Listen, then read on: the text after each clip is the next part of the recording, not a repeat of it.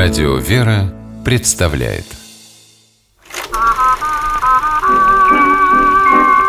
Домашний кинотеатр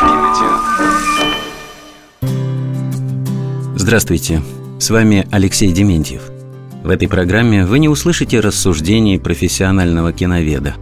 Я хочу поделиться впечатлениями благодарного кинозрителя, регулярно пополняющего свою домашнюю видеоколлекцию – это разговор о фильмах, которые, посмотрев однажды, время от времени пересматриваешь и каждый раз находишь для себя что-то новое. Итак, мотор. А что говорить? Не знаю я своего имени. Может, его и не было у меня. Наверное, это неправдоподобно звучит, но я не обманываю. Интересно. На самом деле этого человека зовут профессор Рафал Вильчур. Он известный хирург и светило польской медицины, становится главным героем фильма Ежи Гофмана «Знахарь». По трагическим обстоятельствам врач, который, как говорят, сделал себе имя в науке, это самое имя забывает. Пережив нападение грабителей, главный герой теряет память и оказывается брошен на обочине дороги, а вместе с тем и на обочине жизни – без денег, без документов и без малейшего знания о самом себе. Пути Господни неисповедимы.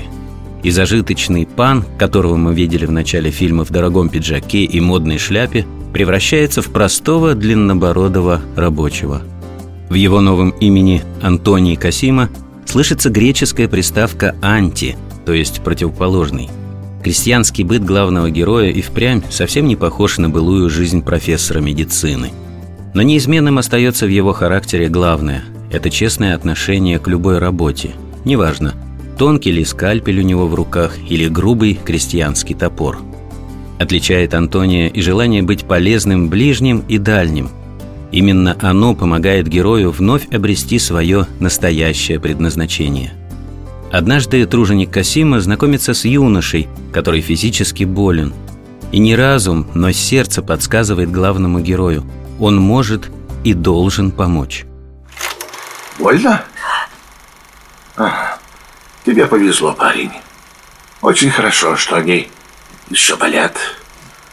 У тебя кости неправильно срослись. Придется еще одну операцию сделать, и ты будешь ходить. Вот если бы ты пальцами не мог шевелить, тогда дело было бы плохо. А так, так все в порядке. А откуда ты это знаешь? Откуда? М? Да просто знаю и все.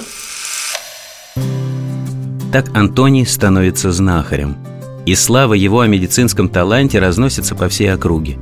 Девятся люди не только мастерству врача, но и тому, что свою работу он выполняет бескорыстно.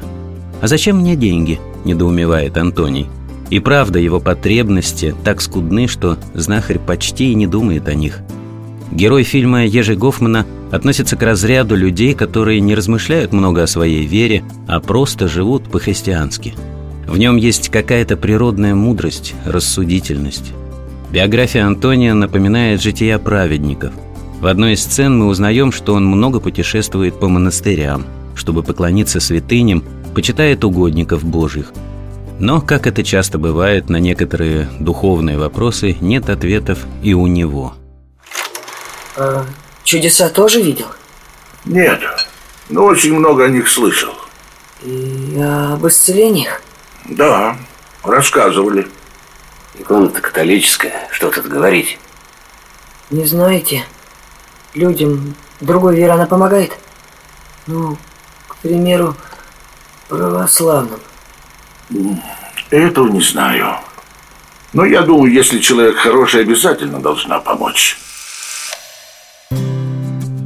Как показывает сюжет фильма «Знахарь», главное – быть хорошим человеком. Нам часто кажется, что начать жизнь с чистого листа значит в корне изменить привычное существование.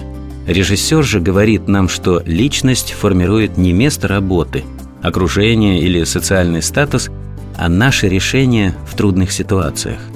Так крестьянский быт проявляет в Антонии те качества, которые были скрыты за лоском богатой жизни пана профессора – жертвенность, сострадание, трудолюбие. И именно этот внутренний стержень помогает ему с ясным взглядом и радостью принимать свою судьбу, чтобы в конце получить заслуженное утешение. Уверен, что утешение получат и наши слушатели, если посмотрят киноленту «Знахарь» режиссера Ежи Гофмана. С вами был Алексей Дементьев. Смотрите хорошее кино.